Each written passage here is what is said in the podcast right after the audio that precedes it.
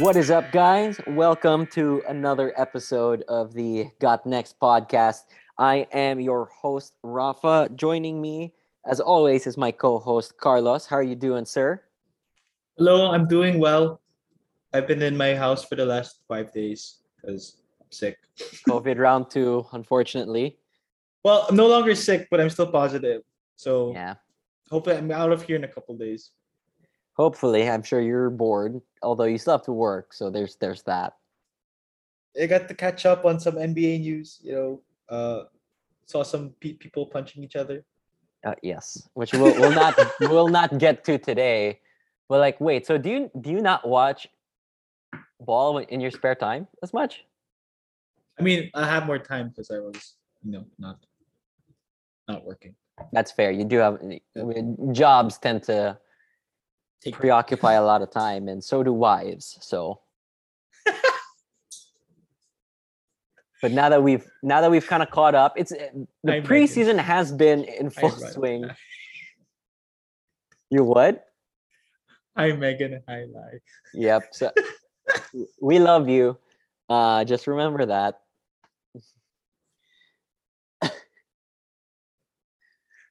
Sorry. The- and we're off the rails.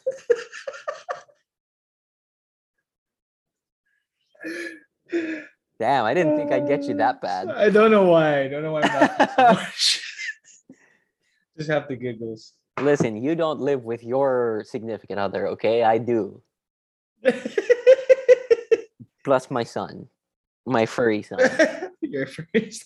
who's right here. He's on my lap. I've pretty much every recording we've done since November 28th, he's been in my lap while we do this. So I envy you.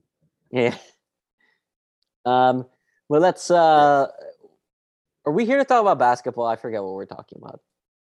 Uh no, we're talking about wives not letting us play basketball. Right. my wife's is afraid I'll tear my Achilles or whatnot. Um, yeah, need to hang out with them.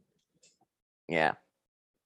Um, but anyway, let's uh, let's talk about our uh, our Eastern Conference predictions. So we're kind of doing two things. Um, so we're gonna rank them as in like where they finish in the regular season, but we're also gonna tier them. Um, just because like we know that just because of NBA history, the team that finishes number one in the regular season isn't always like the best team.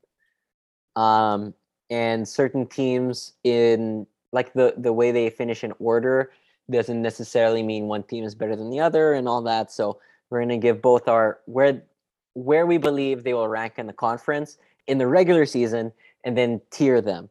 So Carlos, what are our uh, what are our four tiers?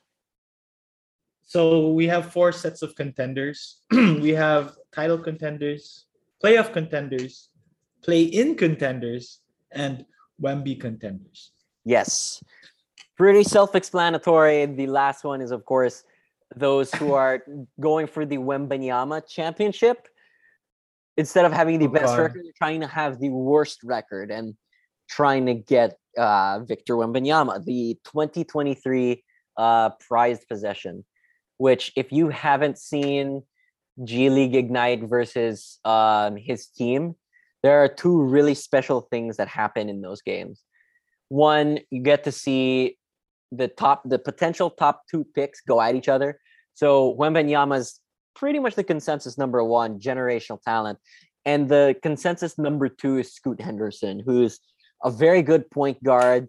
This could very much be like similar to Zion's the clear number one Ja Morant's the clear number two I think it's going to be a pretty similar um, thing for that um, and then the second very special thing that happens is uh, Steve Ho You Fat. Steve, ho you fat for three. He is Yes, I said it. that's his name. I love how name. after he said that he had to be like, I swear that's his name. Do not fire me. But yeah, Steve Ho You Fat just instantly became my favorite basketball player of all time. Um, since Tuesday. Did you So, see um Shareef O'Neal swap jerseys with him? Oh my god. Wait, Shareef O'Neal got the Ho You Fat. Damn it. yeah. He's like, yeah, I got I got the most valuable jersey. Damn, lucky guy. You know what's funny about that is that Twitter, there I saw at least two accounts be like, okay, this is where you can get the jersey for Victor Wembanyama. But everyone's like, okay, but like I want the Ho You Fat jersey. like, like, that's probably gonna be the most popular jersey in the next two weeks. For the memes. For the memes. I legit you know what? I gotta find that account on Twitter and I'm gonna get a Ho You Fat jersey. Uh, for Mets 92, Steve Ho you fat. Um we're talking about playoffs again. There, see these see, see Ho right there. Twitter, right there. I, I scrolled for like 10 seconds and found it. He's looking for See, like the, it's funny that the first picture isn't the prospective 2023 first pick. It's Ho you fat. What a legend. All right. So, um, what we're gonna do, this is gonna be a little chaotic, but we're gonna go like from top to bottom, starting with who we believe is gonna be uh who's gonna finish number one in the Eastern Conference and kind of go down. So I'll start with you. Who do you think is gonna finish with the number one seed? Um, and why do you think it's Boston? Am I go? I'm. Am I gonna be? I'm a bit. I'm a bit hot here. Coming in hot here. Oh no. You're not gonna say it's Brooklyn, are you? No. Uh, it's Jimmy Harden and the Philly and the Philadelphia Sixers. Wow, I it's Ah! funny. Wow, I didn't see you going there, but I also have Philly finishing number one in the Eastern Conference next year. No way! I thought it was coming in hot. nah, oh you're not. In fact, I know uh, there's another analyst that has said Philly's probably going to finish on top. John Hollinger said he actually thinks Philly's going to win the whole thing, but he also said Philly's going to finish number one. So no, you're Wow. not coming hot on here. Damn, I thought I was coming in hot. I know. And in terms of tier, I have them as a title contender. By the way. Yeah, yeah, same. I very much have them as a title contender. So let's talk about it. Yeah. You talk about Jimmy Harden. Are we going to see Jimmy or are we going to see James? That's the big question here. That is definitely the big question. Um, I mean, there were some like in the preseason. It look he looked he looks okay from the small the short clips I've seen, but he definitely looks more, more coming into the season. He looks more fit than he has in previous seasons, He, I think he looks better this season than he did last season. for sure. I This mean, preseason, he already yeah. looks better than he did at his best in Brooklyn. Straight up. yeah, exactly, exactly. So It looks like he's dropped a little bit of weight, though. I don't know if that's just because like he's made an intentional. I am just gonna lose some weight to get some of my burst back, or it's just because he's better in better shape. But regardless, he's definitely in better shape. yes, hundred So- percent. And So yeah, I think that's that's obviously the biggest factor. Uh, and if he he he also, I mean, he says he wants to be in his uh, he wants to be MVP form as well. and that's So- huge. that is huge. If he's gonna be playing with that, and that intensity from the from the get go, I think that will lead to a good uh regular season for the Yes. for the Well- Sixers. for sure. One thing I really liked, I saw that um, I watched that video of Doc and James talking.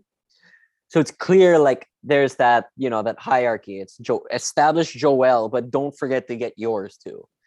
So if you know they have these two legitimate MVPs, I mean, literally the last time that happened, when you have two MVP candidates like that, the Warriors were a dynasty. I mean, that's what uh I guess that's why uh Doc Rivers wants him to be scoring Magic Johnson. Right? Yeah, that was a little that was a little weird. But I get I get I don't necessarily agree with it, but I see the sentiment at least. I see that I see what he's trying to get after. By the way, Magic was a pretty damn good scorer in his own right. Yeah, I know. it's like wait, Magic was a good scorer. How Right. about uh he can just be, you know, 2018 Harden also. Oof. I don't know if he'll get to 2018 Harden, but if he's 90% of that, I mean, fat and out of shape Harden was an all-star player last year. yeah. Like a legitimate all-star. Like he's the only guy on this team that knows how to make a decent fucking entry pass. like I, I have clips of times when just Harden being a good passer made Joel's life that much easier. So that's kind of the thing I'm going to be looking for because of course Harden is going to establish Joel. That is how the Sixers dominate teams. It's Joel, number one. Yep. And what I'm going to look for is even if Joel's points per game decrease than what it's been in the past, I'm looking to see if he becomes more efficient because some of the, his post catches are going to be um, easier. I'm not even going to look at like if he's going to become like all of a sudden increase by five true shooting percentage points. I'm looking for like a subtle 3% change, maybe either an increase in foul rate or he just gets easier shots. Right. So that's something I'm going to be looking for. And if those two can figure it out, Yeah. shit, this like li- they could legitimately be the best duo in the NBA. Do you think um do do you think look do you think Embiid will finally win his MVP? Or will they like cancel each other Uh, out if Harden plays well enough? It depends. Um, I think that's a good question. I don't think that Harden will necessarily cancel it. Now, if Harden is 2018 Harden, then maybe, but I think peop- we're already coming into the season with the mindset of the hierarchy is Joel, then Harden. And yeah, if the first three weeks it plays out that way, then regardless of what happens the rest of the season, it, Joel will kind of be up there. I don't know like how closely a lot of the voters follow, to be honest with you. that's true. Yeah, no, I I, think narratively speaking, it's Joel's team. Right. Harden's like past it already. Mhm. You know. Let's uh let's move on from those guys and talk about some of the others. The most important one being Tyrese Maxey. I thought they're gonna say PJ Tucker. because we we we have seen just you look at NBA history like these all-star level guards and it's it's for some reason it's like a, a pretty consistent theme like MJ took a step when he was in his third year Kobe took a third step when he was in his third year AI Dwyane Wade like shooting guard after shooting guard after shooting guard after shooting guard and this isn't just for shooting guards but this is Maxey's third year. This is kind of when guys in general just kind of figure it out. And Maxey was already pretty damn good last year. He showed so much improvement last year. He did. He's already like a really good scorer. He gets downhill great. He's a solid defender. Yeah, he has lumps. He still makes young guy mistakes, but he's very good. And it seems like he has the work ethic. Like I remember reading something right after the Sixers were eliminated. Uh, the very next day, Maxey was asking Doc Rivers, "Okay, what do I need to work on?" Wow. And Doc was like, "Dude, no, just take three weeks off. Don't even think about basketball for three weeks." But that's the mindset that Maxey has. So when I hear stuff like that, I'm higher on guys like that. Mm. So I think this is another reason why I had Philly breakout year. breakout year. Then you have a third guy who's really good, and then you still have Tobias Harris, who's still a very good player as well. Yeah. I th- I love Tyrese Maxey actually is one of my it's probably my favorite player in the Sixers. Oh, me too, easily. Yeah. love Especially- I love Tyrese Max. He's one of my favorite players now. I love him so much. That that, that quote's actually very uh very encouraging Definitely. for his development. So I loved it. I, lo- I love that from him. So I may I am making the assumption that he will take a step forward. I don't know if that'll show up statistically, and I'm certainly not going to sign him up for the All Star game probably. But if Maxey continues to develop on both sides of the ball, the Sixers team is very, very, very dangerous. He can coexist with Harden, right? I mean, it kind of showed it last year. Oh, they love. Harden loves playing with Yeah. Maxey for simply Maxey cherry picks a lot. But Yeah. Maxey is also like one of the fastest guys in the NBA already. So yeah, like how many hit aheads did they have per game? Maybe like one or two. Yeah. So that's another reason. Like that little things like that matter. Uh, in addition to those guys, I mean, they have a bunch of three and D guys. PJ Tucker was a big name. I think the acquisition of De'Anthony Melton was really underrated. It's really Yes. underrated. Very solid defender and a really good three point shooter off the bench. Um, and then Danuel House. So all the Yeah, more reason for Philly, Daryl Morey recreating the, the Rockets over here. right? So here's my last question, and then we really should move on. Thoughts on Montrez Harrell? He's better than Paul Reed. I would disagree with that. From a defensive standpoint, at least. I actually would rather they play B-ball Paul at the five when Joel's not in in the playoffs. And Actually, yeah, that I heard a lot of Sixers fans say that. yeah, or play PJ at the five. Then don't just don't play Montrez. Just Montrez Don't even play- get to play. Here's the reason they have They Montrez. play it Wh- forward. Number one, he's like basically a minimum deal on a one-year minimum. Yeah. Uh, and then two, he's an innings eater for when Embiid's not on the court.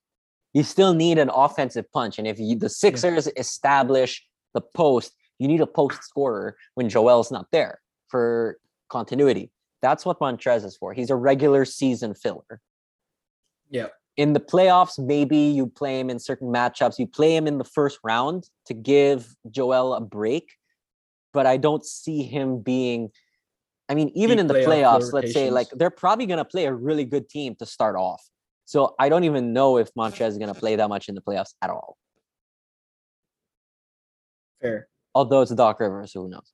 Um, You're gonna end up playing uh Korkmaz or Niang. I do you think Ty okay, yeah. We didn't mention Thybulle, but I think it's a bit another bit important. If he does, Yeah. if he learns not to foul so much, I guess yes. oh yeah, Thybulle's a big one too. Like, um, he could play small ball five, and actually no, never mind, he could not. no.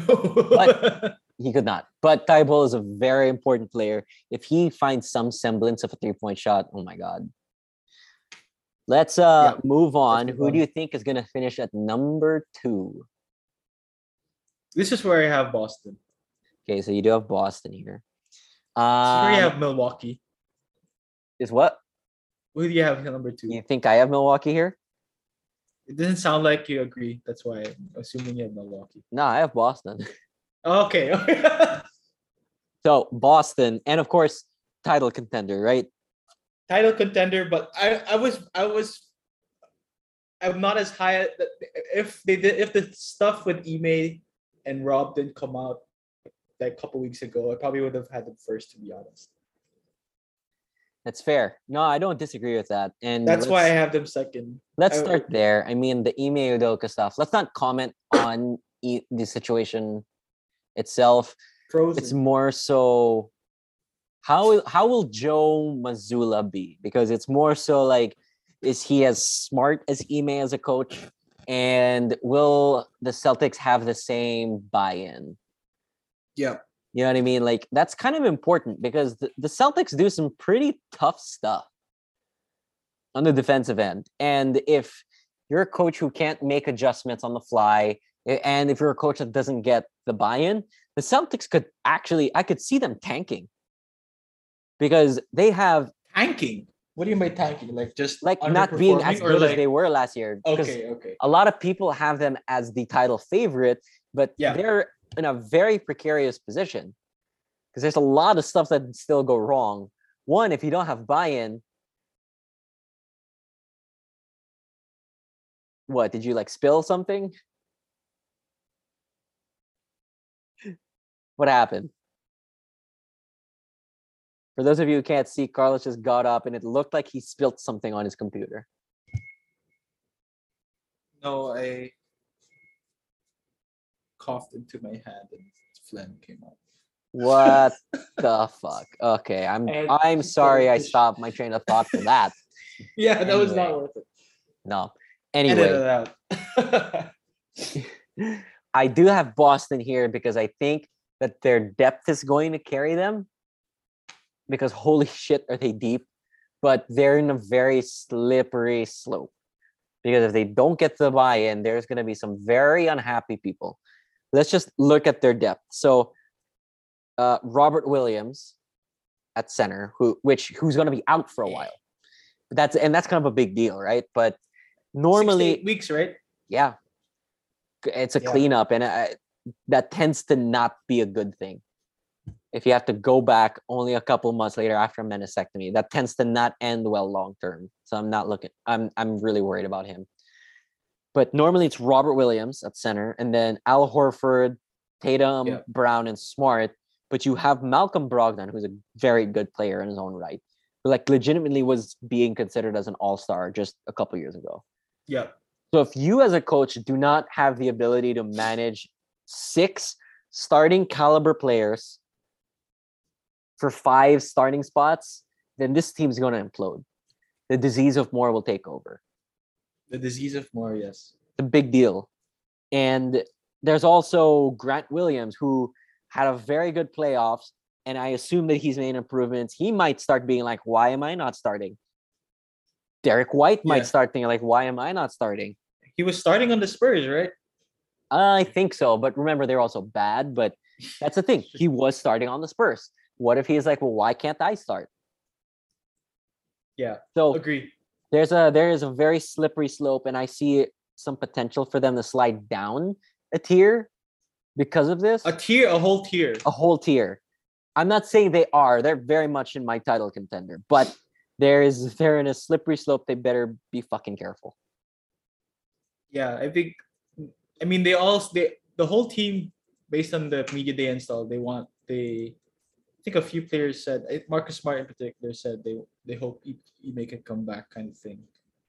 Right. So they that's like a they they they definitely missed their lead. Like he was a big part of why they did well last year, and we'll see if Joe can recapture that. I guess right. they look good in the pre the preseason. They the do, games so far. But it's the preseason, you know, Yeah. so no one's trying. One thing I will be keeping a they were for- trying. Did you see them on defense? They were trying. somewhat. Um, one thing I am looking out for is the playmaking development of both the Jays because that's basically the reason they didn't win. So yes. uh, they didn't win the title. So that's going to be a huge improvement that I'm going to be looking for for them. Um, we've already spent 25 minutes on two teams. well, shit. Okay. Let's move on to who you think is number three. Please don't have the same one as me. Tell me you have the Heat then. Son of a bitch. Uh, I have my. I have the Bucks. I have the Bucks. Okay, cool. I have the Heat. You have the Bucks.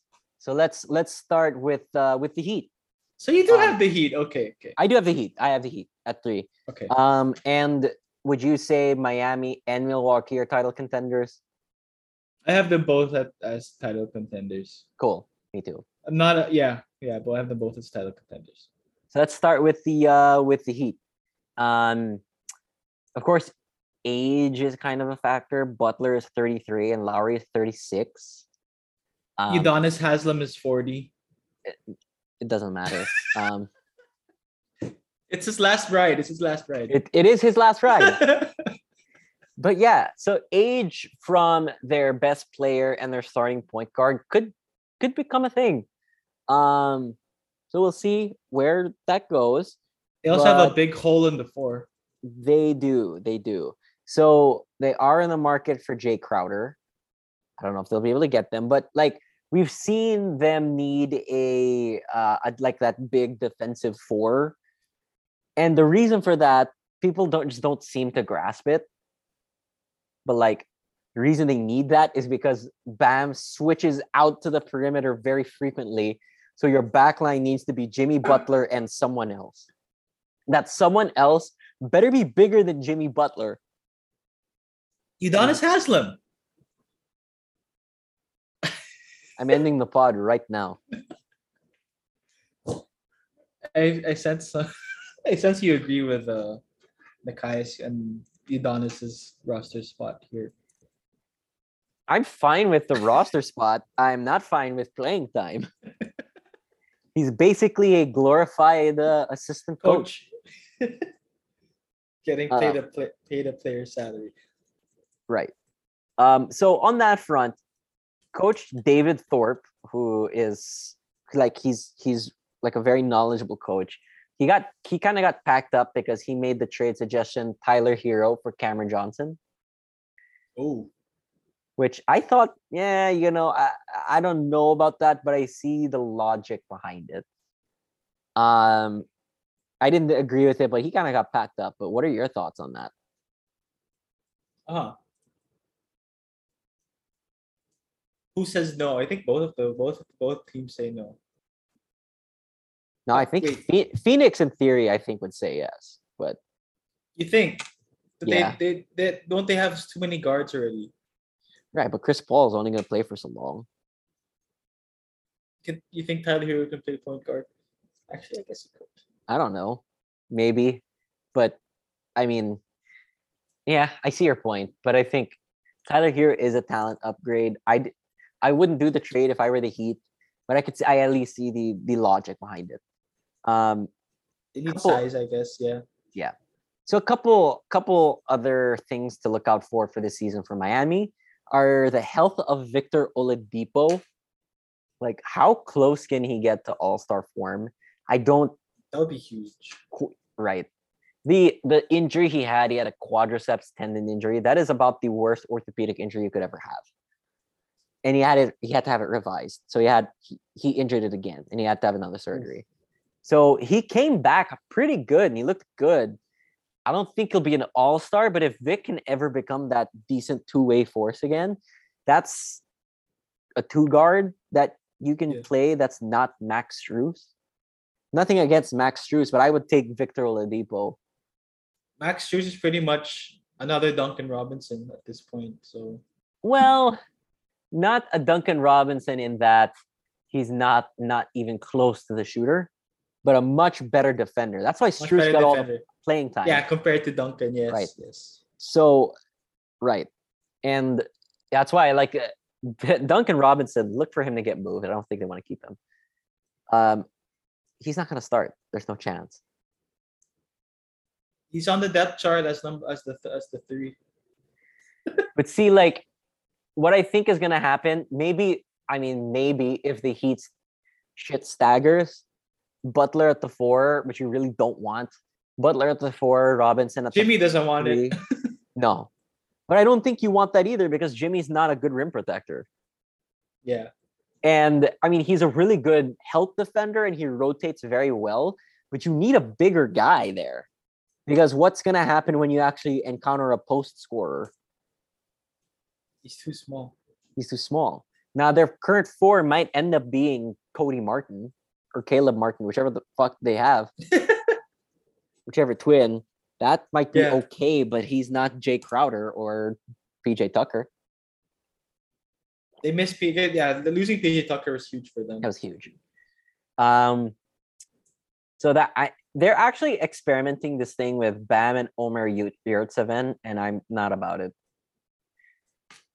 I I saw it in the preseason. I saw five possessions. I was like, uh, I'm done. No, no. Yurtseven had a nice run. Uh, he should be a bench player. Like, I'm sorry, it looked terrible.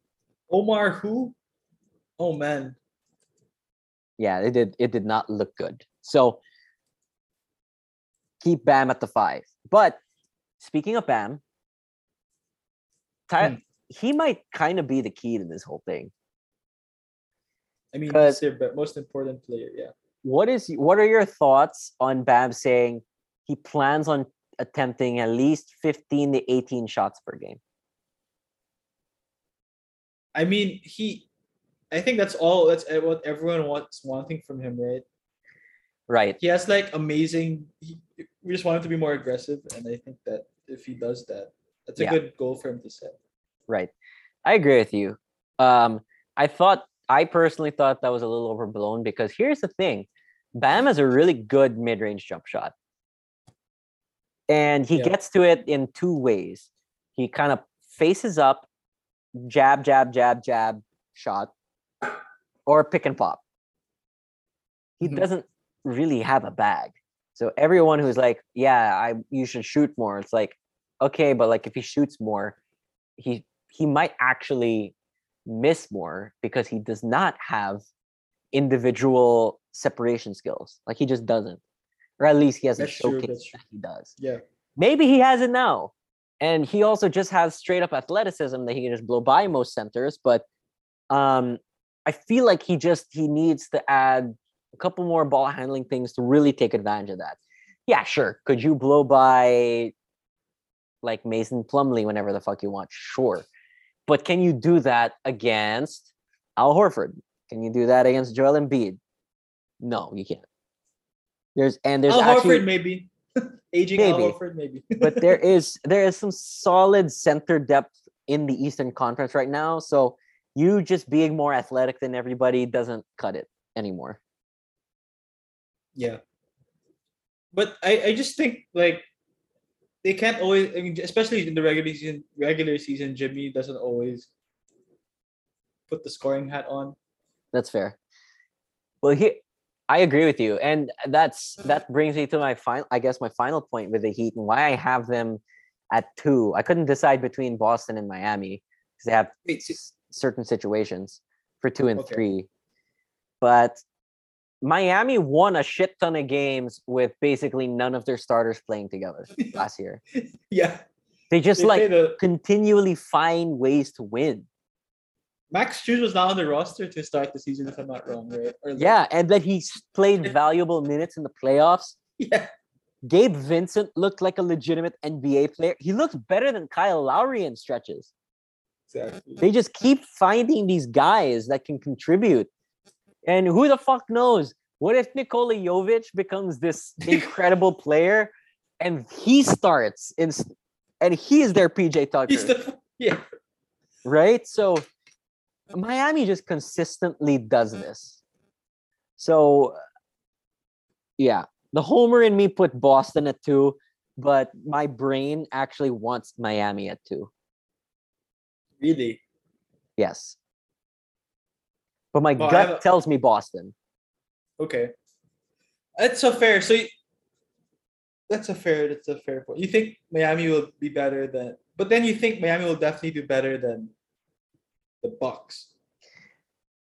Uh maybe. So let's let's get to the Bucks, who I guess I'll just reveal that's my number four team. Okay. Yeah. Well, you have them lower than the Heat. I mean, who did they add this year? Joe Ingles, that's pretty much it. Thanasis. They've always had know. Thanasis, It's Joe. like, It's just Joe Ingles. just Joe Ingles, and I think there was one other person that's like not as important, but um, Serge Ibaka, technically from last year, but he didn't get to yeah, play. that's from last year. so year. he's like a new player because he did play. Yeah. So I think um part of it is Giannis fatigue. They may try to manage that. Part of it is Khris Middleton's health. He's not going to play for a little while. Yeah, he's out for the first couple months or something, right? Yeah, so he had wrist surgery um to repair a torn uh, a torn ligament in his wrist. Um so that's part of it. They also have like a big gaping hole at their two guard. Grayson Allen like simply will not cut it. Good shooter, but he sucks at defense. How about uh Wesley Matthews? Solid defender, can't shoot. Jevon Carter. I like Jevon Carter, but he's too small. So, and this is more so like they're all serviceable two guards in their normal lineup, but come playoff time, each one of them is going to get picked on in some way, shape, or form. But they'll have Khris Middleton by the playoffs. Right, but like when you're when you have to go small because Brook Lopez can only drop, and Bobby Portis isn't hitting his shots. Right, like that. That's exact pretty much why the Bucks lost to the Celtics, other than Middleton being out. They missed PJ Tucker, huh? Oh, they missed PJ big time Yeah. for defensive versatility. They don't have These- that again. These teams missing PJ Tucker. Hey man, he's got a big imprint, but that that those that's basically the the big reason why. I just think like they're not as deep as they used to be, and even if they aren't, like we still have to wait for a couple guys to come back for them for us to really see what they're like. So Joe Ingles could provide them that versatility, but last time we saw him play, his defense was starting to slide, and he's what thirty four already, The yeah, he's he's like mid thirties at least. and he's coming off an ACL. So I, he was never uh, that much of an athlete, and he was the Paul George stopper. But is he still that now? Like, Thirty-five. he's thirty-five. He's 35. See, so that's part of the reason why I think if Milwaukee is wise, they try to get Jae Crowder, but I don't even know if that's like even close to possible. They have like nothing to give the Suns. They won't give him. Yeah, I don't know who they can give. Giannis. Yeah, if they give him Giannis, they can have whatever you want. But yeah, it's like who else? Thanasis.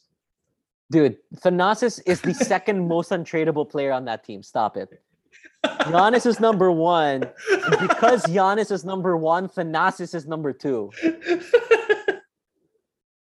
Like they're ne- they will never trade Thanasis while Giannis is on the team, That's a very good point. right? That's a very like that's not e- it sounds like a joke, but I don't think it's a joke.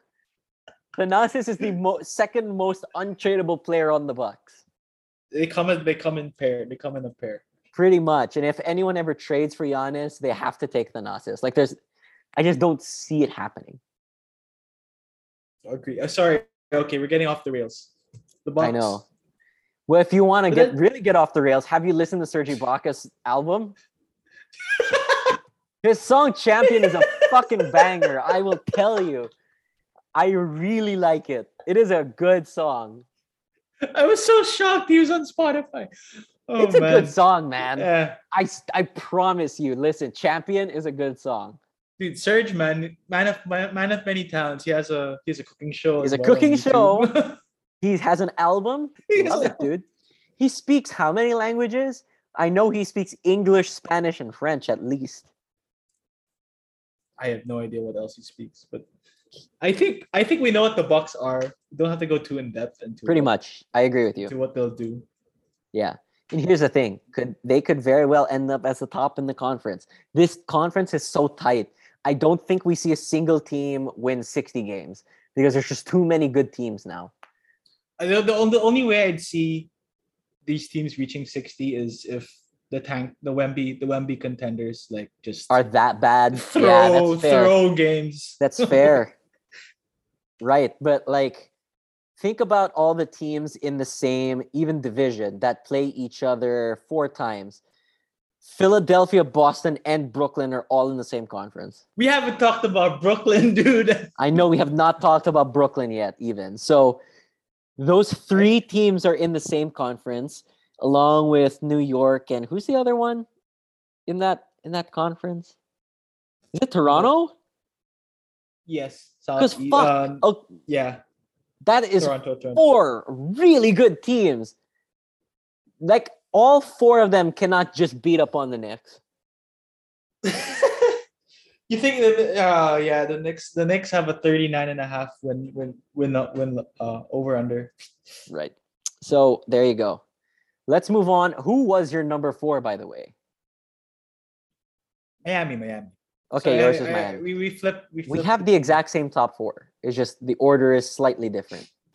yeah All right. three and four are flipped. How about number five? All right. So you want me to give mine? Sure. My number five is Cleveland.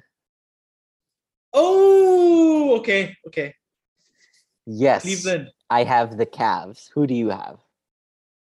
Okay, we have some divergence. I have the Nets. You do have Brooklyn. Okay, cool. Yeah. Well, I have uh, well, I have the the Cavs. Have the Cavs at seven actually. Interesting. Okay. We kind of broke down the Cavs in a previous episode. So we don't need to go super in depth with them. If you wanna, if you wanna listen to our breakdown of that, um, basically to summarize it, it's awesome. They've looked awesome in the preseason, by the way. Yeah, The fit between Garland and Mitchell, I think, is going to be good. I haven't seen. I actually haven't seen any player play uh preseason clips from the Cavs. Yeah. Except Donovan Mitchell hitting a three. yeah. but yeah, I think those two are going to work. Jarrett Allen's going to be Jarrett Allen, and Evan Mobley's going to take a step Hmm. in some way, shape, or form. I think, like, remember, Mobley only averaged 14 points, and he's probably just going to grow more comfortable. So you just have these four guys who could legitimately be all stars next year. So good, and then good. really just it's the guy who plays with them. So my only question with Cleveland for you before we move on, because we don't really need to break this down anymore. Um, they started Caris LeVert. Thoughts in the preseason? They started Ooh. Caris LeVert. What are your thoughts? I I'm surprised because I thought I mean I thought we we were when we previewed previewed it thought it would be Isaac Okoro, right? Exactly. I thought it would be Isaac Okoro as well because this is kind of the big thing with Caris LeVert.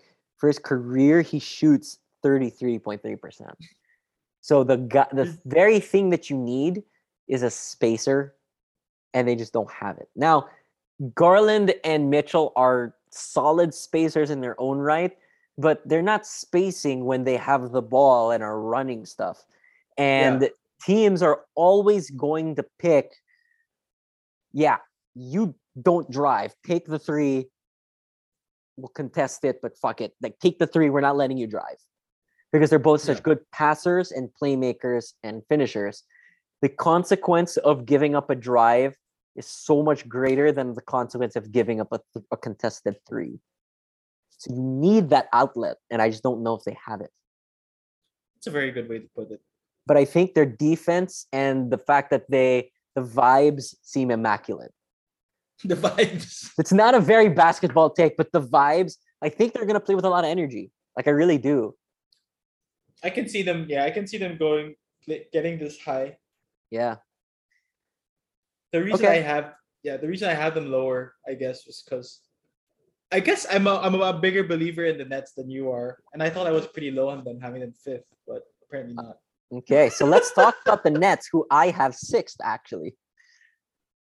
Okay, so you're not that low on them, Not that low on them. but it's there's just too much. Like on paper, this team should be like number one, Right. Should though. but there's just too much off court shit. Right. And eh, you know, besides the Kevin Durant thing, I mean, our this is our outline right here. Is KD in it? Is Kyrie in it? Is Ben Simmons physically and mentally ready? Has Steve Nash improved as a coach? That's like your four most important things that we have no idea. On top of is Joe Harris healthy? Is Seth Curry healthy? Is TJ Warren healthy? dude no not even that like not the, the steve nash point like how is he gonna coach knowing that his two player his two best players want him out That's Right. Who want him out slash don't want to be there. exactly Like so, like the buy-in is so huge. Number one, I made this point with Boston, and this very much applies to Brooklyn. If they do not buy in, especially defensively, like didn't Steve Nash have a quote saying, "Yeah, we wanted to do some stuff, but the guys weren't in it," and I'm like, that's not good. Ooh. That your team did not want to do stuff that you were trying to get them to do. That is not a good sign. That's why I have them six on talent alone. They were what the eighth seed last year with injuries and a Harden turmoil. Seven with Harden's turmoil, Kyrie being Kyrie, and Durant being out. I don't see why they couldn't be six. But holy shit, is that a really, really, really bad sign? That, Could they be the number one seed? That wouldn't surprise me. But still, that's they have the talent they really have the talent on paper to be honest yeah. That quote scared the on- shit out of me, man. the on paper nets the on paper nets. But here's the thing, too, though. Like we talk about talent. I, I actually dug this up, and this was really interesting. So, um, defensively, they were plus eight last year, so they were 19th in the league. That has to be a clear upgrade, right? They have to become a better defensive team. Yeah. Um, but let's talk about just briefly their offense. We know how good they can be. They have all the spacing in the world, the talent in the world, and if Simmons is ever aggressive enough, getting to the rim, holy shit, that could be an insane offensive machine. But they were already pretty damn good. Um, can I just read out to you? Where did I write this down? So, um, the playoffs numbers versus the Boston Celtics. Oh, offensive ratings versus the Boston Celtics. Would you be surprised if I told you the Bucks had the worst offensive rating versus the Celtics? No, It was they're pretty one, bad. It was, it, and that was a defensive slugfest. Not like the Celtics had a very Yeah. good offensive rating either, Yeah. but the Bucks had a 100, basically 102 offensive rating. Would it surprise you that the Heat were next, the second worst, Uh, with 100, and, basically 106.6? Actually, thinking about those two series, it was those were like really bad Defensive slugfest. Yeah, yeah. Defensive slugfest. So those aren't surprises. Would it surprise you that the Warriors were next? And that the Nets had far and away the best offensive rating versus the Celtics, and it wasn't close. I'm surprised the Warriors weren't number one. Weren't the best. Yeah, the Warriors were 111. still below. That was their offensive rating, which, if you look back, that is below league average in the regular season. Yeah, It's below average yeah. by one point, but it's below average. The Brooklyn Oh. Nets offensive rating was 117. That would have been plus five. Jeez. They got swept because of defense. But with Kyrie not being Kyrie for three games, the Nets offensive rating was five points better than regular season league average. wow. against probably the best defensive team in the postseason. Yeah. And that they were scheming very well against the Nets. Also, I would not have expected that. Right. Like the Celtics were a very good defensive ability team and scheme team. And the Nets torched them. The reason they lost is because their defensive rate, the Nets defensive rating is 122. So- but like that illuminates their problem. That is the Yeah. problem for the Nets. And if they don't square it out, I don't even have them as a title contender if they don't square that out. what do you have them as playoff Title contender. There's too much You have them as a talent. have them as a title contender. I I have them as a title contender. I don't have the Cavs as a title contender. This is why I wanted to point out that the regular season seedings aren't always what they are. Because I have Cleveland at five, not a title contender. I have Brooklyn at six, title contender asterisk. I have I, I'm pricing I, I put them as a playoff just to price in the potential of a blow up. Yes. I But guess that's the- your asterisk. I guess that's your asterisk. Yes. My asterisk is Brooklyn could be much better and be really a title contender, but they I could even see them dropping down to a play in contender. That's how So bad the, it could the, get. The, the range is that big. Yeah.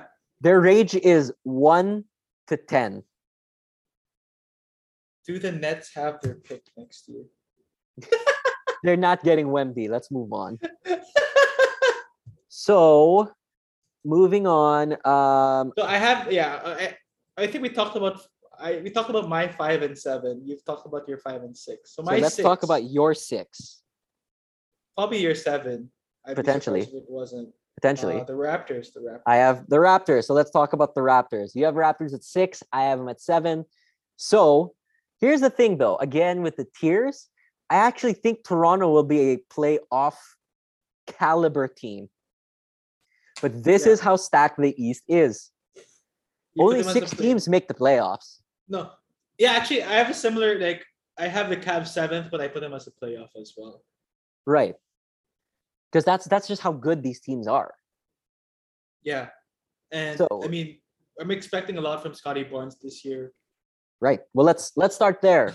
I mean, Scotty Barnes. his his development is everything and you know the third year tends to be when players make the leap but we've certainly seen moments of players making that leap their second year lebron james is a great example Yeah. of that not that scotty is a lebron but um but like we've seen tim duncan become an mvp in a second year larry bird became the MVP, an mvp in a second year so it's possible right Yeah. and Scotty seems to have the work ethic and the drive and the staff to do it.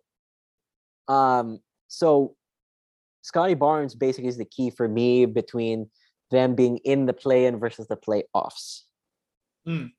not uh not Bo Cruz. Oh well, Bo Cruz, dude, love Bo Cruz. Yeah, I did put that in the outline because I loved it. I love that movie was great. Hey man, he was EuroLeague MVP, um, EuroBasket MVP. That's true. Wait, No, or was he? No, no, no. That was his Game bro, MVP. Willie. That was Willie. Player of the game, right? No, Juan. I think it was, but Juancho was not the MVP. It was Willie. Juancho got player of the game then of the final. Something like that. I, something like that. something. But here's the thing that makes me really optimistic. So R- Toronto had a plus one offense and a minus 1.5 defense. So they're good, solid on both sides. yeah.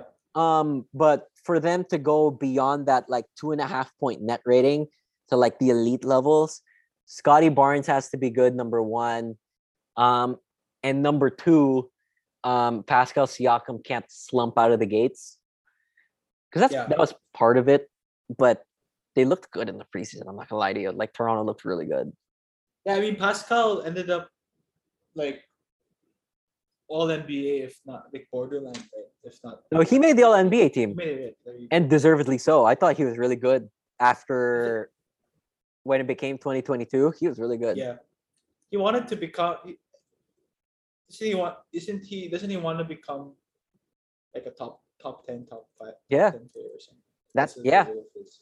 and and that's another dude that's like really driven and um like insane work ethic. So um I think it's pot. I don't know if it's actually possible he'll get in the top 10, but man, he could be in the conversation.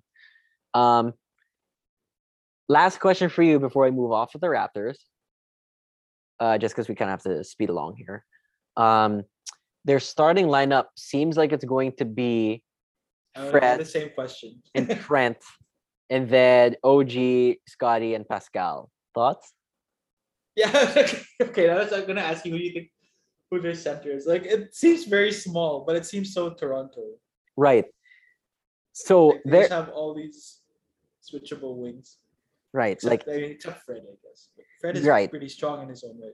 Fred could switch on to some two guards though. So with the right matchups, I mean, holy shit! And then yeah, Thad, who's a really good backup. Precious Achiuwa showed me some stuff. He could be a starting caliber player right now. So this is another thing. Six starting caliber players. Otto Porter. Well, that's another one too, man. Otto Porter is a really good player, right? They have. Not as yeah, good pickup for them. I don't think he's starting caliber, but No, man, he's not starting. like that. he- All these big wings, and Juancho's solid in his own right. So like off their bench, they have Thad, Juancho, uh, Otto Porter, and then there Chris Boucher, who's a solid Chris center, Boucher. rim protector, three point shooter. Three like oh yeah. There, there, there's a vision with Chris Boucher. He can handle Yeah. the ball. He's like- I mean, he's a three and D player. Yeah. So, I'm this Toronto team. If if Scotty takes um, a significant leap, then and Pascal takes another step, they could be firmly in the playoffs. And I mean, I do I see them becoming a title contender? Scotty would have to turn into like an All NBA level. For that to happen, I don't see that happening yet. Not yet. yeah. And I guess for yeah, I think just want to add the reason why I have the Raptors over the Cavs here is I just I think I am believing more in the continuity of the Raptors compared to the Cavs. That's I, very I wouldn't be surprised if it's flipped. It's a very good point. Very good point. Yeah. Let's move on. Who is your number eight? Um, I wanted, I really wanted to put Chicago here, but the Lonzo Ball injury is just a bit too much for me. So I have the Hawks. Interesting. I might go a little spicy here. The, I have the Charlotte Hornets. Wow! Yeah. Wow! Yes. Wow! So before we get to that spicy take, you have Atlanta, huh? Yeah, Let's Yeah. talk about it. Let's talk about it. So, um, what is your vision of the eighth seed Hawks? I mean, they were the eighth seed. La- they were the eighth seed last year. Well, through the play-in, they were the eighth seed. But what what was their? They they finished. They were ninth. they were ninth, I think. They finished ninth. But I I think Dejounte, adding Dejounte to to pair up with Trae Young should be should I think I could see that fitting for them. Yeah, And I mean Trae Young is one of the best offensive players in the game. right. Um yeah, I, I just I, I think those two guys can end up carrying them to this eighth eighth position to be on uh just to be frank like Okay. pretty much I mean it, won't take much to be honest That's fair.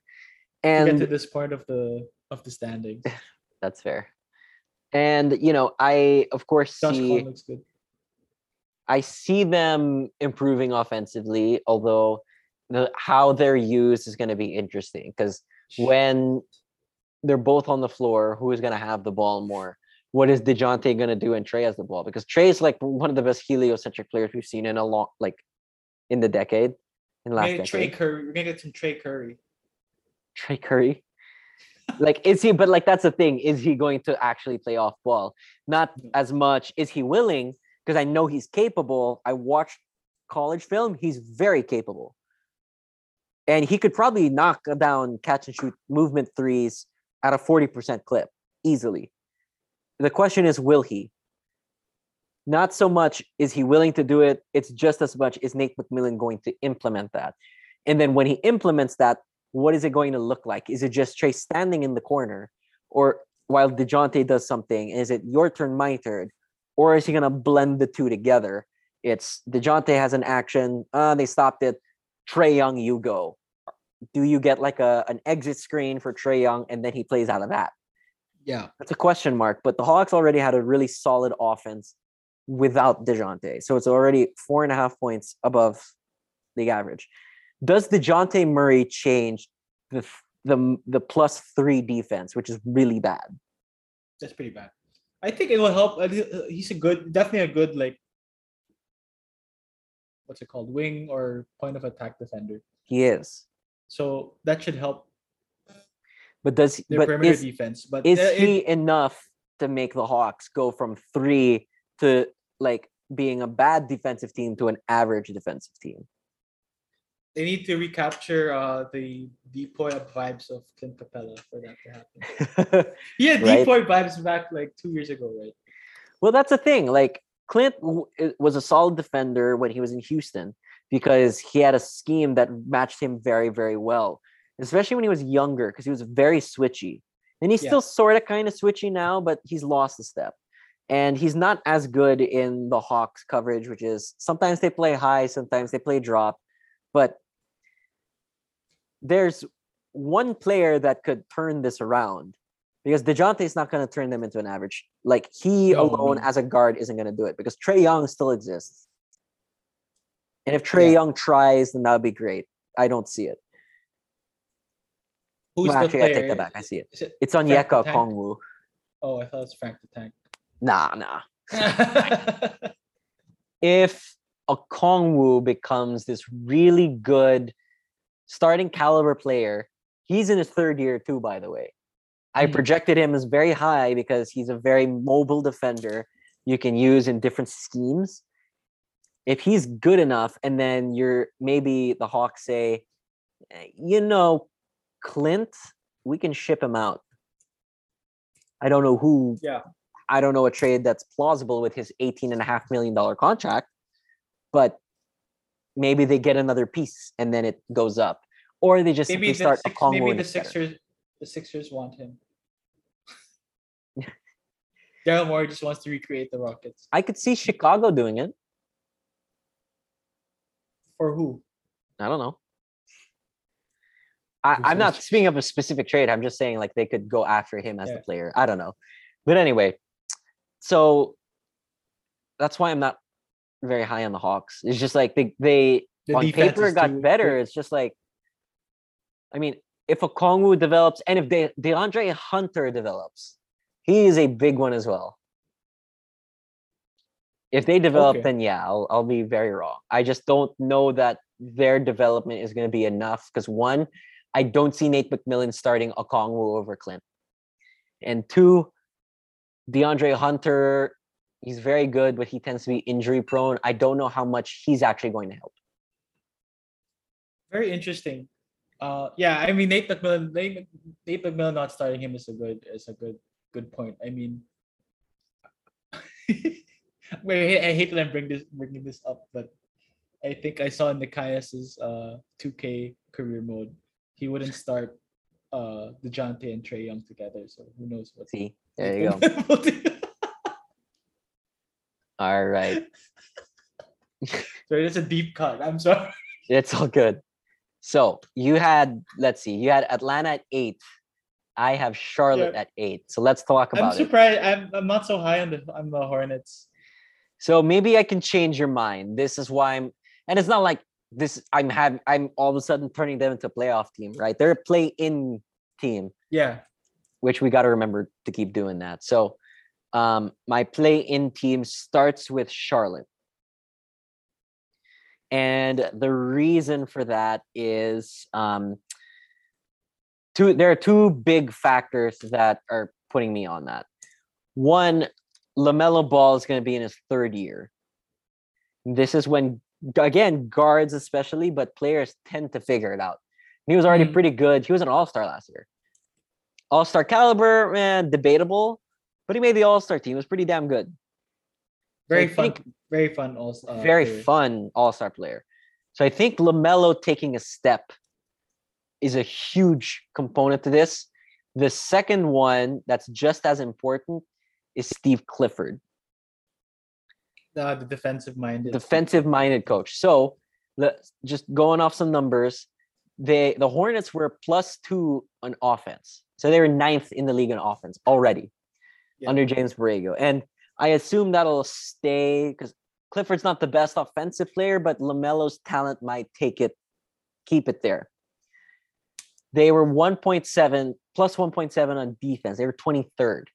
So if Steve Clifford can have a top 10 defense with Nick Vucevic at center, I think he'll manage this okay. you think they have the personnel? I mean, Does it have- matter? They didn't. The Magic didn't have the personnel. They had a top ten. They they had true. Vooch, Aaron Gordon, Jonathan Isaac was in and out of the lineup. DJ Augustin. Didn't they have Evan Fournier? They had Evan Fournier. Yeah. If he can make a top ten defense out of that, I'm fine. I'm fine here. That's fair. I mean, they they have they have decent guys. Gordon Gordon Hayward is still pretty still decent. Right. Now, do I think they're top 10? No. I don't think they'll get to a top 10 defense. But if they get to a 15th defense, If they just get average, their net rating goes from 0.4 to whatever their offense rating is, like 2.5. That's basically what the Hawks were last year. That's a that's a uh playing a solid playing team. I'm really I'm really surprised you're not so you're not you're not so low on them losing uh Miles Bridges. See, the thing for me with Miles now, he started showing like on-ball creation flashes. Yeah. but again, they were flashes. They weren't consistent. Most of his offense was created from Lamelo. hmm Now, when you take Miles out of the equation and those possessions get redistributed, where are they going to go? Some of them are going to go to Gordon Hayward, who's a solid player. Some of them are going to Terry Rozier, solid player. Some of them might go to PJ Washington, who's starting to develop a little more. But most of that's going to go to LaMelo Ball. You just have that much faith in in Melo. I'm putting LaMelo, my faith. sorry. I'm I'm putting a fuck off with Mello, Lamelo. but I, I am, and part of me is just, is it to be spicy? Maybe a little bit. But I just, I don't know. I feel like Lamelo has always had this really good feel, and I For feel like he's going to start understanding. Oh, when I drive into the paint, man, I think I think I can finish this one. I think I can kick this one out. Like I think he's just gonna have Mm. these certain reads and feel better. And with on top of the defensive thing, that's why I'm a little higher on Charlotte than most people. I, I of course I could be very very wrong, and they could fucking suck. But I think them with their small ball lineup of a PJ Washington, Gordon Hayward, Scary Terry, Lamelo, and some combo of Oubre, Cody Martin, Jalen McDaniels, who's a solid player as well. Like, and the other thing is James Bouknight. I think he's a good player. So if oh, Bouknight yeah? becomes a rotation player, they have a, a decent amount of depth. So I'm a little higher on Charlotte than most people, maybe. But let's talk about Higher than me. Yeah. yeah, for sure. definitely. Where do you have Charlotte? I have them. I have, I have them as a play-in team as well. I mean, play-in contender. Yeah. But I actually have. I have them. Uh, I have them eleventh actually. Wow. There's a Yeah, certain team that I'm thinking you put over them that I wow. I have- So yeah. yeah. I guess maybe just to fill in the gaps in the in the nine, nine, and ten. Uh, it would. I have Chicago and whew, the the Kazoos, the Knicks. Wow, you have the Knicks. Okay. well, so let's let's backtrack here. So yeah, you don't even know where I have Atlanta. Yeah, where do you have Atlanta? I have them at 10. There may be a spicy take, but I have Atlanta 10. Um, not not not not, so. I, I I think the eight to eight to eleven on my on my rankings are like can be can flip pretty quickly. I'm not sure if you have any of the Wem the Wemby teams. I don't know about the Wemby teams. If a- any of the Wemby teams can jump up, but yeah, Yeah. So yeah, I've got Atlanta's ten. Okay, who's nine for who's for Chicago. you? I've got Nine, nine. eight. Eight is Charlotte. Yeah, yeah. Chicago is nine. So Okay, we have Chicago at the same spot. so let's uh let's talk about my ninth. Your ninth as well, right? Yep. The Chicago. the Chi- the Chicago Bulls. Yes. So Doubles. here's the the first question I have really is how good are they actually? Because basically everyone on the Twitter community we're on is really high on the Bulls, but I'm just looking at the teams ahead of them. Really? Do I see them being better than Philly, Boston, Miami, or Milwaukee? Not a fucking chance. Not Brooklyn when they're healthy. And maybe everyone else is debatable. Yeah. I don't know, man. I think I think the I, I think the Cavs are better, the Raptors are better. Yeah. Oh, The Hawks they could be better than Yeah. potentially. For me. Do you think they could be better than the Hornets? I think they could be Yeah, I think they could be better than the Hornets. I I have them as a play-in team with the very strong possibility of being a play-off team, but like just part of the reason now I say that because everyone is saying just remember how good the Bulls were when they were healthy. And I was like, You're not healthy though. right, but that's that's one thing. They're not healthy. Um and they also made the point like, well, this is when Vooch also sucked, right? Vooch shot really bad all of last year. Yeah. Like that's that's a fair point. They also didn't have Patrick Williams for almost all of it. So they they make Hmm. good points, but there's just something about this Bulls team. It's like, okay, well, we've had a year where people didn't expect DeMar DeRozan to play like that, and he tailed off. yeah, he did. Regardless of Zach LaVine's health, DeMar tailed off. I guess it it would they would need it would I guess they're high on uh on LaVine Yeah, and carrying it. and I I don't disagree with being high on LaVine. I think he's a very much an all-star caliber player. It's Yep. just that like, well, now that everyone else in the East is healthy and have improved, and you really haven't, like I just, in a way, not improving And being injured. worse. Right? Even even if Lonzo was healthy, in a way, because all of these other teams have got have gotten upgrades, Yeah. right? Like just look up and down all of these teams except for Miami have made significant upgrades. Milwaukee as well. And Milwaukee, but like Milwaukee was always a, a tier above Chicago. I mean, they Yeah. beat their ass. Right? So the teams above them stayed good or got better. And Chicago, who was always on this lower tier, while other teams were getting better, they stayed the same. So in a way, not improving made them worse. If that makes sense. You don't believe in Goran Dragic and Andre Drummond? Well, Your video's off, by the way. my what? Your video's off. Oh, my bad. I was making a whole bunch of hand gestures. You didn't see it. Um, Yeah. but yeah, like uh, I mean, now the key thing here is if Patrick Williams becomes an All Star, then I mean that negates everything I just said. And they did improve, banking on internal improvement. yeah. Now, I mean, they didn't have him most of last year, so that's a really good Exactly. So if Patrick Williams improves, and here's the thing too, Ayo Dosunmu, it looks like he's gonna Mm. start at point guard. He was a very solid player, right? Very firm, all rookie team last year.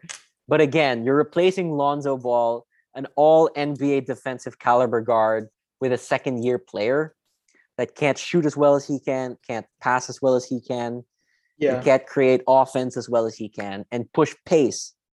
It's a big deal for this team, especially. Like I just don't see it. Yeah, that's pretty much my that's pretty I pretty much what I think as well. Like on paper, like the talent just isn't as good. I don't I don't foresee DeRozan shooting as well as he did last year. Yeah. As well. He was on an he was on an absolute burner. Like that was statistically one of the best mid-range seasons ever. For a while, he was like outdoing Michael Jordan. That's how good it was. And it tailed off because how sustainable is it for a guy to shoot 50 something percent from the mid-range on contested shots?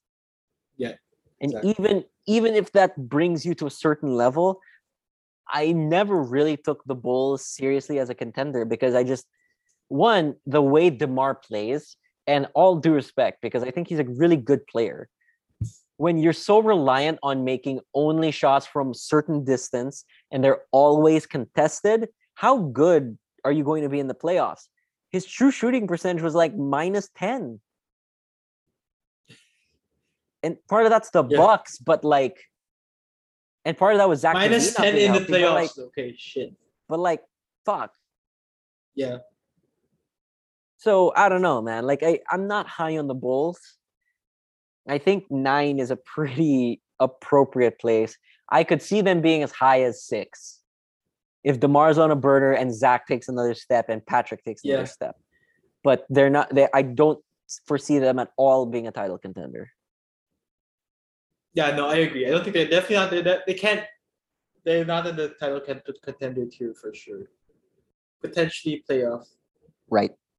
especially if the if the wheels fall off the, the Nets. Yes. They do Um, have their own pick, by the way, so the Nets have a have a incentive to tank. the Nets can't the Nets are not gonna tank while Kyrie is in the building. he might just Um, tank it, tank themselves. We just might tank it un, unintentionally. on his own. oh man. All right. So let's move on. So um I had Chicago at nine. We talked about them. I have Atlanta at 10. So your spicy take is that who's it at 10? New York? The Kazoos. New York Knicks over Charlotte, huh? Yeah, You like Jalen Brunson that much? Jalen Brunson, RJ Barrett. I like the lefty lineups. I think that's why. Derrick Rose looking good, coming back. Yes, love Derrick Rose. Here's here's my here's my question for you. Just kind Isaiah of a, Hartenstein. Do you think do you think that if they throw out an all lefty lineup, that could actually like fuck with people? Like I'm being serious in a way because if a team isn't thinking about it, they're like, "Oh, I'm gonna send his weak hand to the left," and Jalen Brim's like, "Nah, bitch, I'm left-handed." Again, no, I agree. I think that's that, that, is a thing. I think it is. Like from uh from just from like playing, right? It, yeah, Guarding lefties is different. like you have just to like- keep that in mind. Like, Yeah. because the way you position yourself is different. If you think about like if someone is coming off a double pin down and they're going Yeah. in for a shot, like the way you contest a right-handed shooter coming to the left and to the right is very different because where they put the ball in the rest of their head, right? Like Yeah. if they're coming to their left and you're trailing them, um, you can kind of stay right behind them because when they raise, your hand will be right there. But when you are coming them from the other direction, you really have to hawk them, and maybe you have to try to contest from behind or get in their Yeah. eyes more so, get in front of them more so. If you're not thinking about that with a lefty, you might fuck up and just it'll essentially you're trying to contest them from the side here, but the ball's on this side. Yeah, exactly. It may seem like a stupid. This we sound like such nerds. No, I'm, I'm wondering, do they have enough left-handed players? No, I wish they could. That would be that would be really If- interesting. if they do, they have enough lefties to have like a full-on like five-player lefty team. Like, do you remember in 2016 they had an all lefty, an all lefty lineup? Was it the Knicks? Was it the no, Heat? the Heat. The Heat had The it. Heat. Yeah, yeah, It was yeah, like yeah, yeah. Tyler Johnson, Josh McBob, Chris Bosh, Josh and McDowell. uh some other guy. I can't remember who the other lefty was. Yeah, they had like legitimately like five lefties on the court at once. Can they do this? Fuck, no, no, they can't. Can they? Quentin Grimes, the Obi Toppin, uh, Toppin, Obi no Toppin ass has. Oh, ass no ass Toppin. Obi Toppin has come back to the podcast. We should do No, an I- over no, I- under how many times we mentioned that Obi Toppin has no ass. Every time the Knicks come up, Pretty much. Honestly, we've Uh, had episodes where we don't talk about the Knicks, and Obi Toppin's flat ass comes up every time. We've never talked about the Knicks, and yet Obi Toppin's ass makes it here all the time. no, but I think the Knicks. No, I Brunson. I think sh- showed that he's a legit starter last year. Yeah. especially in the playoffs, right? I think so too. Yeah. RJ Barrett should still improve. Yeah. Julius Randle's a big question though. Um, You think Randle's the big question? He didn't know because he regressed from his like twenty. He did. 20 21. season. Yeah. Yeah. He was like almost, he was a legitimate all star. And then we realized the pull up jumper just stopped working. But the he crowds, kept, the crowds fucked him up. but he kept taking them. Yeah. No, that's why he's a big question, right? Because he Right. he commands a lot of possessions, and if Right. he if he's not playing well, then that's gonna fuck the whole team up. That's fair. I don't disagree with that. Um, I am a lot. I'm a little lower on the Knicks than you are, but and I don't think you're there. The tenth seed is quite a hot take because their net rating was last year, even though they didn't even make the play in, was minus point point one. They're basically a league average team with a shitty offense, and the two big factors there are part of it was was Derrick Rose healthy last year? no, no, he wasn't. He wasn't. So he didn't have Derrick Rose. Immanuel Quickley might get better. RJ Barrett might get better. Randle maybe will reel some of his shooting back and Yeah. redistribute those possessions to Jalen Brunson, who's a big addition. Um, there was one more that I did I mention. Obi Who did I Toppin. What? No, Obi Toppin. He could Obi get better. Top, yeah, Obi Toppin could get better. Evan Fournier is still there. See, now that's a problem. They'll have Mitchell Mitchell Robinson back. and Mitchell Robinson will be back. So actually, I Do you like Isaiah Hartenstein? I love Isaiah Hartenstein. He might start Yeah. by the end of the year. He was an extremely underrated rim protector. Like I know he didn't play starter minutes, but in the minutes he played, opponent shot something like 10% worse at the rim against him. Even like better. that. Like we're looking at percentages that compare to Rudy Gobert, Oh, but he's a good ball handler and passer. Like Hart was one can of shoot my as well. Yeah. like he was one of those funky players that just has this weird game that just works because it's weird and you don't know how to defend it. Excellent analysis by me, right? His game is so weird. it's you so just weird. don't know what to do. unusual. yeah, I, I think he he that would be a good like Thibs will figure out how to use him. Although Thibs is a big question also because it's year three with him, yeah, and who knows how the if if the team still has the buy-in from him, right. buy-in for him. Yeah. You So- might help though in Brunson and Right. So if, I think the Thibs thing is a fair point because honestly, they're like number one, he's still gonna start Evan Fournier over Immanuel Quickley or Derrick Rose. And Yes. I understand like if you're gonna play an offensive player that can't do shit on defense, why not put Derrick Rose, who's a f- better player, or why not put Immanuel Quickley, who might develop into something? And then the second one is why the fuck did they get Cam Reddish? he hasn't even playing. Like you gave up, they gave up a pick. yeah. Like why? Why? Why? Why did you get him? And secondly, yeah, okay, now he's on the roster. He can shoot. Didn't he shoot like 40% from three?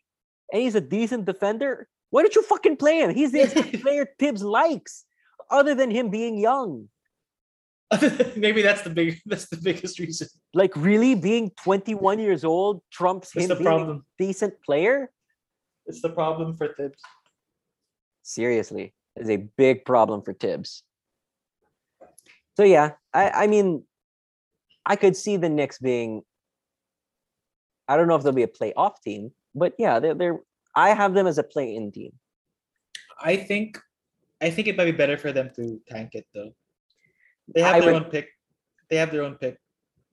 Do you thi- I, I can see it, but I don't know if they will. They just got Jalen Brunson. I don't think they'll tank.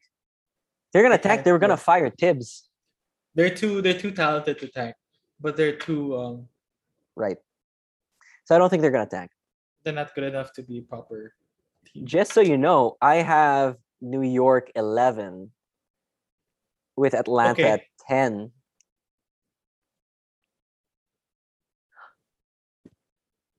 Who's on the Wemby? So the rest are, are these the last of your play-in teams? Or you still have one more playing team? I have one more playing team that's my 12th seed. The only reason they're not in the Wemby sweepstakes is because I don't think they think they're too good to tank. And that's I Washington. Assume yeah, yeah. They're too good to tank, but They they're have- they're not good enough to actually make a play in. They're like in the worst spot, I think, in the entire NBA. that's actually they're actually really bad. Yeah.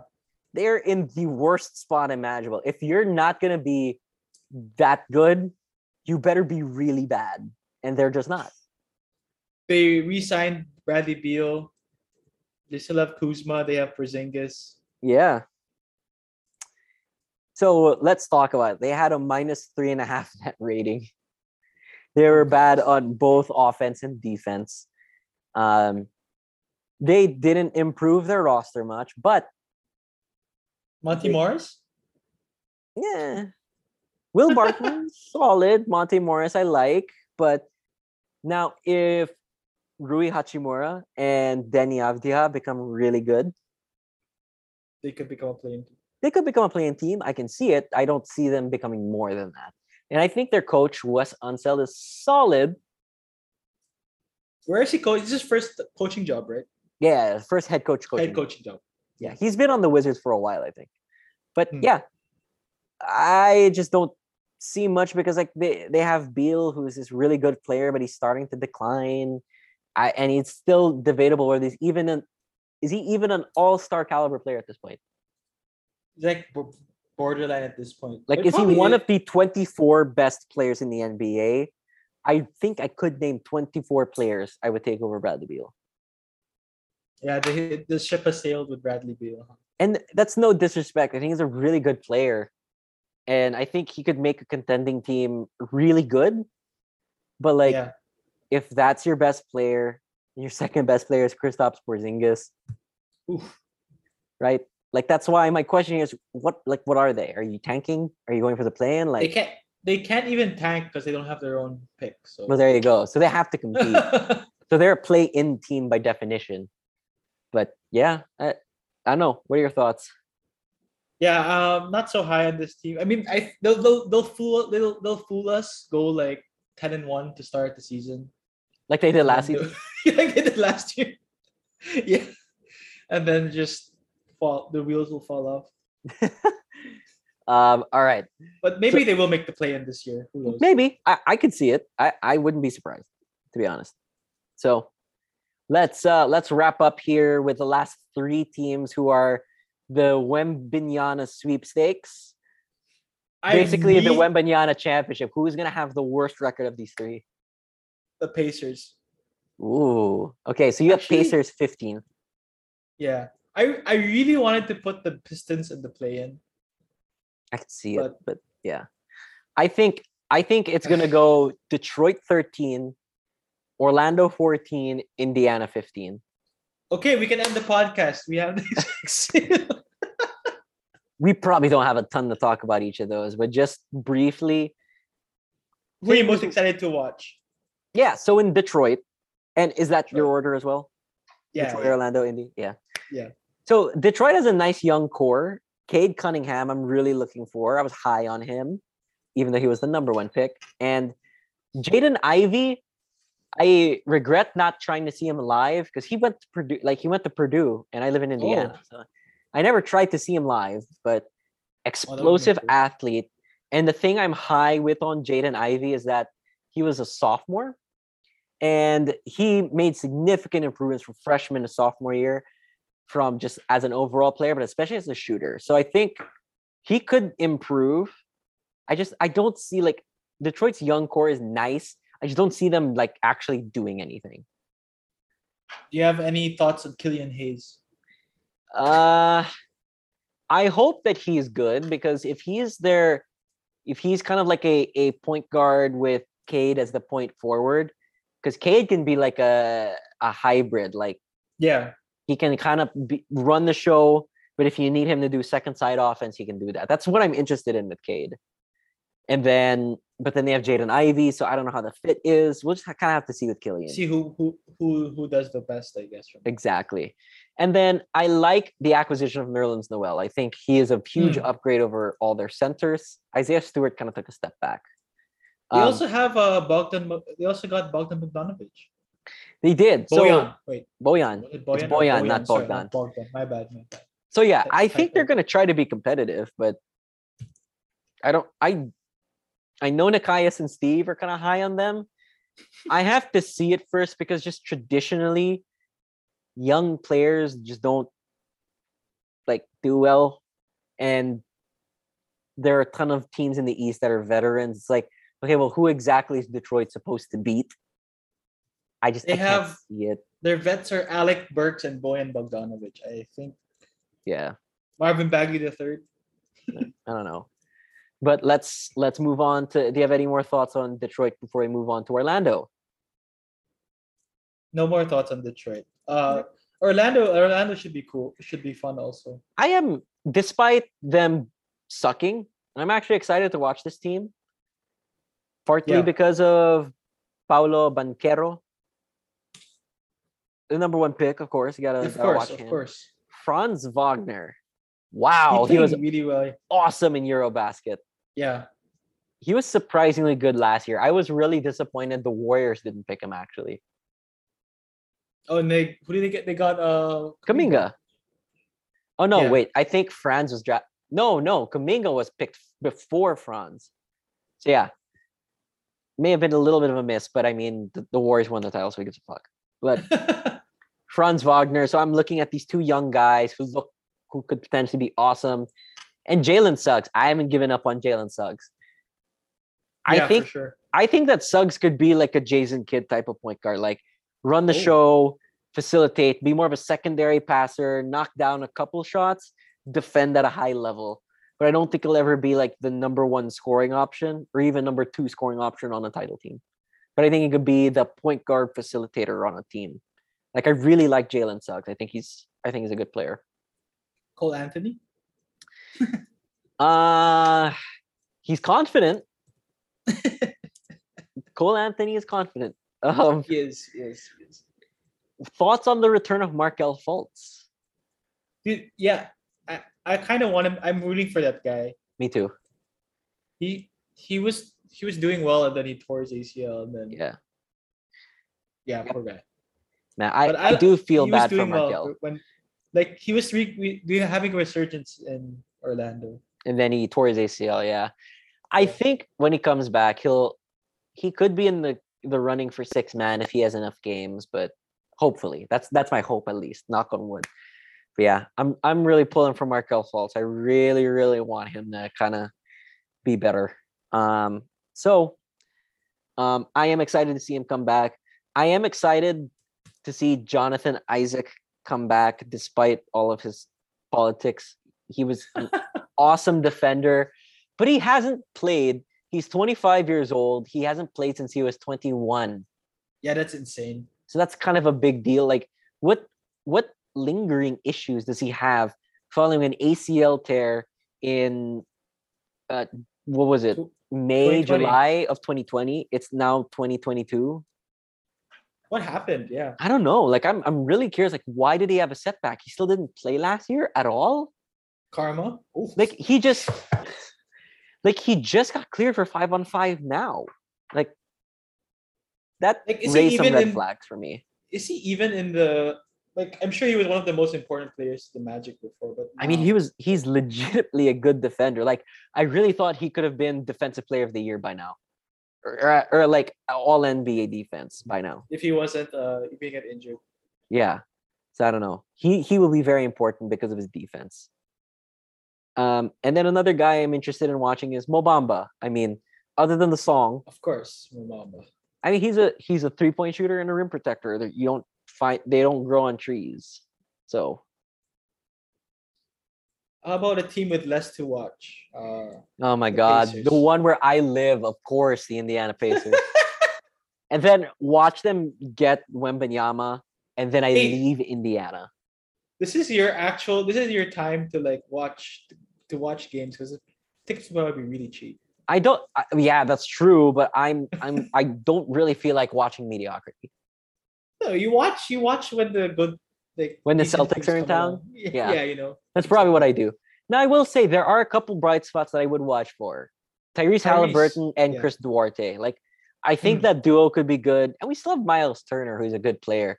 But like, That guy's you getting traded to the Lakers. Uh Westbrook is coming. Don't worry. no, Westbrook's no, no, coming. no, no. shut up. Westbrook is coming. Westbrook's is not coming. I I I don't know if that's actually happening because that would stunt Halliburton and Duarte too much. No, but he, he, he's he's they're gonna not play him. They're oh, they'll buy him out. You think? That's true. I mean, they're not gonna buy him out, but they're gonna play him because no, I think they'd buy him out. I don't think Westbrook would have, would agree with the buyout. But I'm getting off track. But the Lakers will get Miles Turner. Yeah, yeah, yeah. Whatever. Buddy Hield. it's wishful thinking. Just because you see something on Twitter that says like if if the Lakers get if they get two to picks. 27 and 29, like what? No. Like you really think that all you're gonna get is Russell Westbrook and two first round picks for Miles Turner and Buddy Hield? Like, are you insane? yeah. Are you actually insane? Dude, the 27 29. They could be very valuable. I don't disagree with you. The Lakers would like, be so shit with That's LeBron. all. Stop it. Stop it. But yeah, they, they have the Pacers have Aaron Nesmith as well. This is true. I like Aaron Nesmith. But like, here's my question to you surrounding the Pacers. Do you know who their starting power forward is?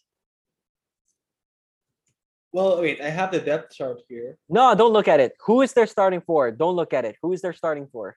Fuck, it's too late. I, I wouldn't have known. I wouldn't have guessed. Oshae Brissett?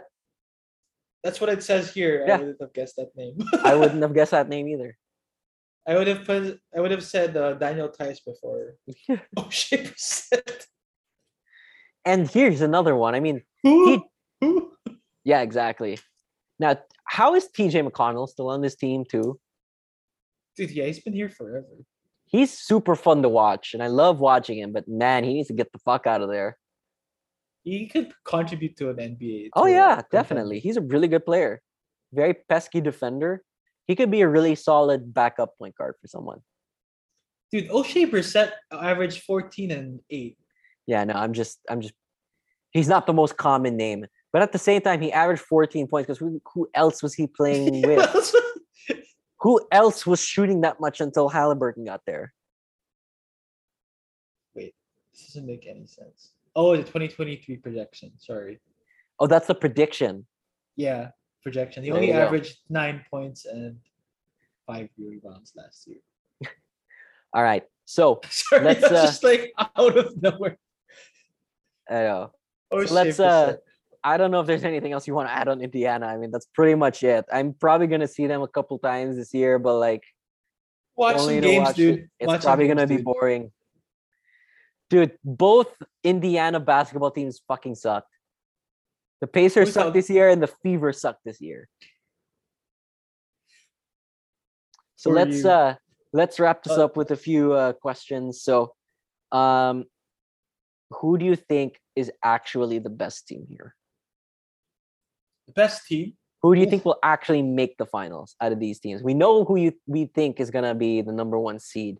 Who do you think is gonna make the finals? Ah, It could I'm be any of them. Honestly torn between the Celtics and the Bucks. Yeah. So I might pick the Nets. The Nets are in the running. no, I, I'm- I, the homer in me will pick the Celtics.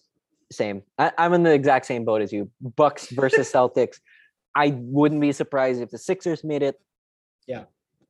Especially with like Maxey take potentially taking a step and them figuring it out and Harden being an MVP again, maybe. It could be the Sixers. But I think I Never would gonna pick pick the Sixers. Boston. Yeah, because fuck that. Like we're Celtics homers. We're of course gonna pick the Celtics over the Sixers. Um, ooh, and then my second question that I didn't write here: Who do you think is going to win the Wembanyama six state sweepstakes? Who is going to win that championship? In terms of worst record or Worst actually winning record. the lottery? Worst. Re- oh, that's a good. I guess worst the lottery record to give you the pure best. Yeah, to give you the best chance to get that fourteen percent at Victor. I'm gonna say, dude. I, I'm looking at the Pacers rosters, man. Yeah, It's I think it's Pacers, Indiana. dude. It's gotta be the Pacers, dude. All right. Yeah, I think so too. um, who do you think has the most Cinderella team potential? Pistons. You think so, huh? Cinderella. Wait, wait. Define Cinderella. Just like overachieving, or Way overachieving. We're not talking like not just moving up one tier, but like they're four seeds higher than we really thought they would be. ah, I think I would pick the Cavs for this one then. Ah, interesting. That's fair, but like I think they're gonna be a good team. So I don't know if I count that. I mean, I could. Cinderella, like Cinderella. Uh, no, like I'm saying, playoff to like title contender. Oh, okay, oh, okay. like home okay. court team. You know, home Yeah, court in the first round. Yeah, They I might could see make that. I the conference finals. Yeah. I think I don't know if Toronto counts. But clearly like see the, them as a like you see Cinderella as in they'll make the finals kind of thing. Or like outperform like do I think they're gonna be a home court team? Like do I see Toronto being that? Maybe. But like if I'm really talking like Cinderella comes out of nowhere, like what we thought the Wizards would be, I would go with Wizards. Charlotte. Charlotte, dude, I'm lower. I'm so low on the Charlotte on Charlotte compared to you. It's crazy. I, I- they could be they could suck and they could be the 11th seed i'm prepared for that but those two the lamelo ball and the steve clifford thing i might that's that's what does it for me um and then the What's last your Cinderella story with the Hornets? Potentially. they sucked last year they sucked less this year they dealt with this So, so, so what? They're gonna be the sixth seed instead of the eighth seed. that's a pretty cinderella y That's thing they were the 10th seed last year weren't they oh no they were Yeah, they were the tenth. They were oh tenth. there see so they don't. They don't. They don't lose in the play-in by thirty points. there you go Yeah, that's a Cinderella story. That's a pretty Cinderella story. And also dealing with all of that like redacted stuff. I don't even want to say his name, it's just so vile. And like but yeah. So that uh, I'll I'll go Charlotte to be a little spicy. Um team last question is the team you think will disappoint you the most. The most the most opposite of Cinderella. What would be the opposite of Cinderella?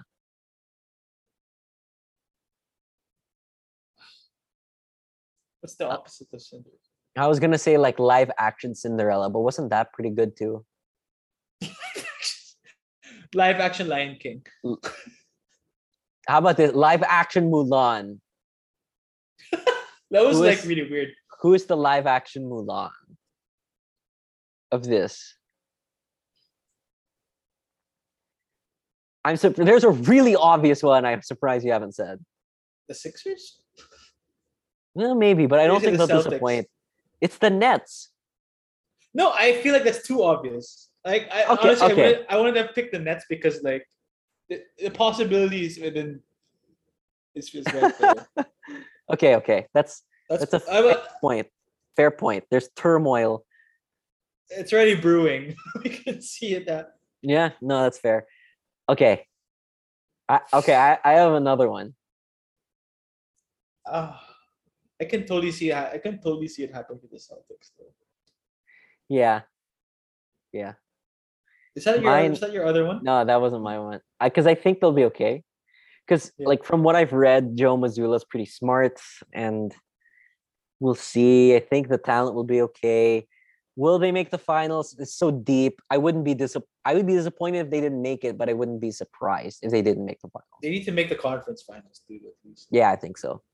The team that I'm thinking would disappoint us is Miami.